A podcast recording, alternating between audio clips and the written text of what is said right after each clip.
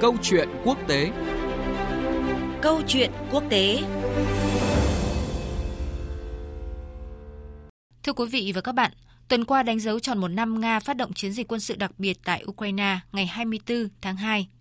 Nhìn lại một năm qua, xung đột Nga-Ukraine đã gây ra nhiều thiệt hại nghiêm trọng, không chỉ với các bên trực tiếp đối đầu, mà còn làm xáo trộn trật tự thế giới, dẫn tới những hệ lụy khôn lường Khách mời của chương trình là tiến sĩ Nguyễn Hùng Sơn, Phó Giám đốc Học viện Ngoại giao sẽ giúp quý vị phác họa lại bức tranh toàn cảnh cuộc xung đột này cũng như đưa ra một vài dự báo cho các kịch bản trong năm nay 2023. Trước hết sẽ là những dấu mốc nổi bật của cuộc xung đột Ukraine từ khi bắt đầu nổ ra cho đến nay. Ngày 24 tháng 2 năm 2022, Tổng thống Nga Putin bắt đầu chiến dịch quân sự đặc biệt tại Ukraine với mục đích bảo vệ cộng đồng nói tiếng Nga, ngăn chặn Ukraine gia nhập NATO. Tuy nhiên, Ukraine và phương Tây cho rằng đây là hành động tấn công vô cớ chống lại một quốc gia có chủ quyền. Sau đó, quân đội Nga nhanh chóng tiến đến vùng ngoại ô Kiev nhưng đã vấp phải sự kháng cự quyết liệt. Tổng thống Ukraine đã ra lệnh tổng động viên toàn quốc chấm dứt quan hệ với Nga. Xung đột giằng dai giữa các bên tại các khu vực khác nhau kéo dài nhiều tháng sau đó. Phương Tây phản đối mạnh mẽ đồng thời liên tiếp áp đặt các biện pháp trừng phạt Nga. Ngày 21 tháng 9 năm 2022, Tổng thống Nga Putin ký sắc lệnh huy động 300.000 quân dự bị, đồng thời Nga tổ chức các cuộc trưng cầu ý dân ở các vùng Donetsk, Luhansk, Kherson và Zaporizhia của Ukraine. Ngày 30 tháng 9, Nga ký các văn bản sát nhập bốn khu vực này, động thái bị Ukraine và phương Tây chỉ trích mạnh mẽ. Sau nhiều tháng giao tranh dữ dội ngày 12 tháng 1, Nga tuyên bố kiểm soát thị trấn Soledar, đồng thời đẩy mạnh cuộc tấn công thành trì Bakhmut của Ukraine. Cùng lúc các nước phương Tây đồng ý cung cấp cho Ukraine các loại xe tăng hiện đại bên cạnh các đợt viện trợ khác. Ngày 20 tháng 2, Tổng thống Mỹ Joe Biden có chuyến thăm bất ngờ đến Kiev, cam kết viện trợ thêm cho Ukraine. Thưa quý vị, thưa các bạn, theo thống kê của Liên Hợp Quốc, đã có khoảng 2 phần 3 trẻ em Ukraine phải di cư tới các quốc gia khác do ảnh hưởng của chiến sự. Trong khi đó, theo các nguồn thống kê chưa đầy đủ, hàng nghìn dân thường cùng hàng chục nghìn binh sĩ của các bên đã thiệt mạng, ảnh hưởng sâu rộng đến mọi mặt của khu vực và toàn cầu. Trước tình hình này, Tổng thư ký Liên Hợp Quốc Antonio Guterres đã kêu gọi một nền hòa bình thực sự và lâu dài phải dựa trên hiến trương Liên Hợp Quốc và luật pháp quốc tế. Ukrainians, Russians and people far beyond Người Ukraine, người Nga và bất kỳ ai trên thế giới cũng cần hòa bình.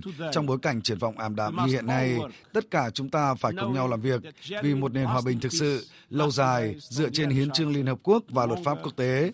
Cuộc chiến càng kéo dài, công việc này sẽ càng khó khăn. Chúng ta không được phép để mất bất kỳ giây phút nào.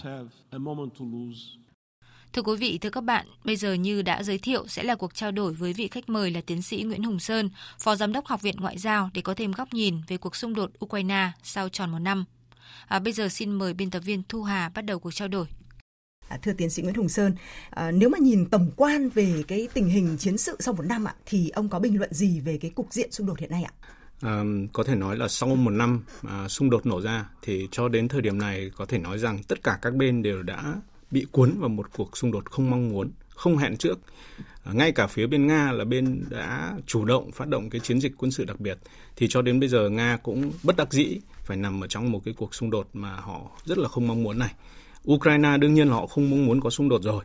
Thế còn à, các nước châu rõ ràng là họ bị cuốn vào một cái xung đột không mong muốn mà bây giờ các nước châu lại là đang là bên chịu thiệt hại nhiều nhất ngay cả Mỹ là cái quốc gia mà được cho là được hưởng lợi nhiều nhất từ cái xung đột này, thì tôi cho rằng họ cũng không thực sự mong muốn Ờ, kéo dài cái cuộc xung đột bởi vì cái trọng tâm của họ mà chính họ đặt ra là khu vực Ấn Độ Thái Bình Dương chứ không phải là một cái xung đột ở châu Âu. Dạ vâng, cuộc xung đột Nga Ukraine đã làm thay đổi cái bàn cờ địa chính trị thế giới một cách chưa từng có so với trước đây và cái thế đối đầu quan hệ quốc tế nó gia tăng À, cùng với đó là cái tập hợp lực lượng nó cũng trở nên rõ nét hơn và vì thế mà nhiều người đặt ra cái câu hỏi là liệu thế giới đã thực sự bước vào cái thời kỳ chiến tranh lạnh kiểu mới hay chưa? À, rất nhiều người nói rằng là à, bây giờ chúng ta đã nằm ở trong một cái cuộc chiến tranh lạnh mới người ta gọi là nôm na là chiến tranh lạnh 2.0 dạ. cũng có rất nhiều người cảnh báo là thế giới có thể bước vào một cái giai đoạn chiến tranh lạnh mới Ờ, thì ở đây có thể nói rằng là à, cái cục diện thế giới hiện nay nó cũng có rất nhiều các cái nét giống với lại cái chiến tranh lạnh thời kỳ mà hai phe đối đầu trước đây của những năm 70 đến 80 cái giống đó là có cái sự phân tuyến phân cực giữa các cái quốc gia uh, chia phe chia khối nó rõ ràng hơn. Cái thứ hai nữa là nó có các cái cuộc chạy đua vũ trang ngấm ngầm hoặc là công khai nó đang xảy ra. Và chúng ta thấy cái việc hiện đại hóa vũ khí, việc các nước đầu tư hơn cho quốc phòng, đầu tư các cái chất xám công nghệ À, mới nhất cho cái quốc phòng để nhằm đạt được cái vị thế ưu thế vượt trội trong cái lĩnh vực quốc phòng. Nó thực sự nó đang diễn ra ở nhiều quốc gia. Cái thứ ba nữa là chúng ta thấy xuất hiện các cái xung đột ủy nhiệm. Ví dụ như cái xung đột nga và ukraine này cũng rất nhiều người cho rằng là nó có cái màu sắc của một cái xung đột ủy nhiệm. Thì đấy là những cái điểm giống mà người ta cho rằng cái cục diện hiện nay nó đang có cái nét tương tự những năm 60, 70, 80 của thế kỷ trước. Thế nhưng mà à, cũng phải nói rằng là có những cái điểm mà hiện nay tình hình thế giới nó rất là khác so với những năm trước đây. À, cái thứ nhất là nó có à, trong cái cục diện hiện nay thì các nước kể cả cạnh tranh khốc liệt với nhau nhưng mà có cái mối đan xen kinh tế rất là chặt chẽ.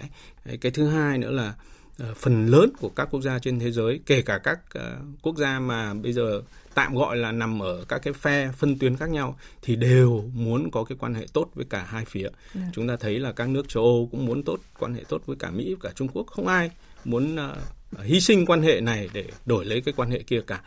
Cái thứ ba nữa là hiện nay có một cái nó khác so với trước đây là cái sự phát triển của cái chủ nghĩa đa phương của các cái tổ chức quốc tế và luật pháp quốc tế.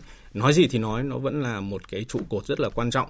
Ờ, rất là nhiều nước vẫn tin tưởng vẫn đầu tư và à, tham gia à, rất là tích cực vào các cái diễn đàn đa phương, các cái tổ chức quốc tế để qua đó thúc đẩy hợp tác giữa các cái khối các quốc gia ở cả hai cái à, phân tuyến và vì vậy cho nên người ta cho rằng là cái cục diện hiện nay nó có những điểm giống nhưng mà cũng có điểm rất khác so với cục diện chiến tranh lạnh trước đây. Vâng, à, thưa ông ạ, thời điểm này thì rất là khó có thể đoán định là tình hình chiến sự Nga và Ukraine sẽ kéo dài bao lâu và cục diện trên thực địa thì sẽ thay đổi như thế nào. Nhưng mà liệu có thể phát thảo ra một số những cái kịch bản à, về cuộc xung đột Nga-Ukraine trên cơ sở những cái diễn biến hiện nay hay không thưa ông? À, tôi cho là có mấy kịch bản như sau. Thứ nhất là ờ, xung đột có thể chấm dứt. Nếu mà hai bên đạt được một cái thỏa thuận nào đó chúng ta có thể nhìn thấy là trong cái bối cảnh hiện nay thì cái triển vọng này nó tương đối là xa vời. Các bên hoàn toàn không có ý định đối thoại với nhau à, kể cả các đối thoại không chính thức như tôi được biết cũng không có. À, kịch bản thứ hai là à, có thể à, hy vọng là các bên sẽ mệt mỏi và vì vậy cho nên à, chấp nhận à, dừng cuộc chiến. Có thể là dừng tạm thời nhưng hoặc cũng có thể là dừng tạm dừng lâu dài. À, thì đấy cũng là một cái kịch bản mà thế giới uh, hy vọng và mong muốn. Tuy nhiên uh, với cái tình hình hiện nay thì cho thấy các bên liên quan cũng đều chưa có cái dấu hiệu mệt mỏi và vẫn đang rất là quyết tâm tiếp tục uh, đẩy nhanh cái xung đột và thậm chí là uh, còn leo thang cái xung đột. Vì vậy cho nên kịch bản này cũng rất ít khả năng xảy ra. Uh, kịch bản thứ ba đấy là một trong các bên giành được cái thắng lợi tuyệt đối ở trên chiến trường và vì vậy cho nên là à, xung đột cũng chấm dứt. À, cái kịch bản này thì tôi cho rằng là các bên đều rất là mong muốn. Tuy nhiên với cái cục diện trên chiến trường hiện nay thì chúng tôi cũng chưa thấy cái khả năng bên nào có thể giành được thắng lợi một cách tuyệt đối về mặt quân sự.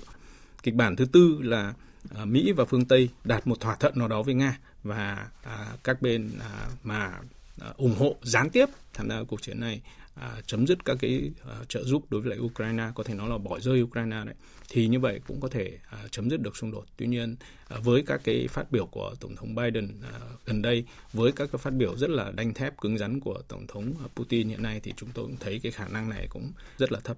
Vì vậy cho nên là cái kịch bản mà nhiều khả năng xảy ra nhất vẫn tiếp tục là xung đột à, gieo rằng và kéo dài và chưa thấy cái triển vọng nào trong một cái nền hòa bình hoặc một cái uh, hiệp định ngừng bắn cả. Dạ vâng. À, như vậy là dư luận sẽ tiếp tục phải chờ đợi xem là thực sự cái kịch bản nào diễn ra. Và một lần nữa thì xin trân trọng cảm ơn tiến sĩ Nguyễn Hùng Sơn ạ đã tham gia chương trình hôm nay của chúng tôi ạ.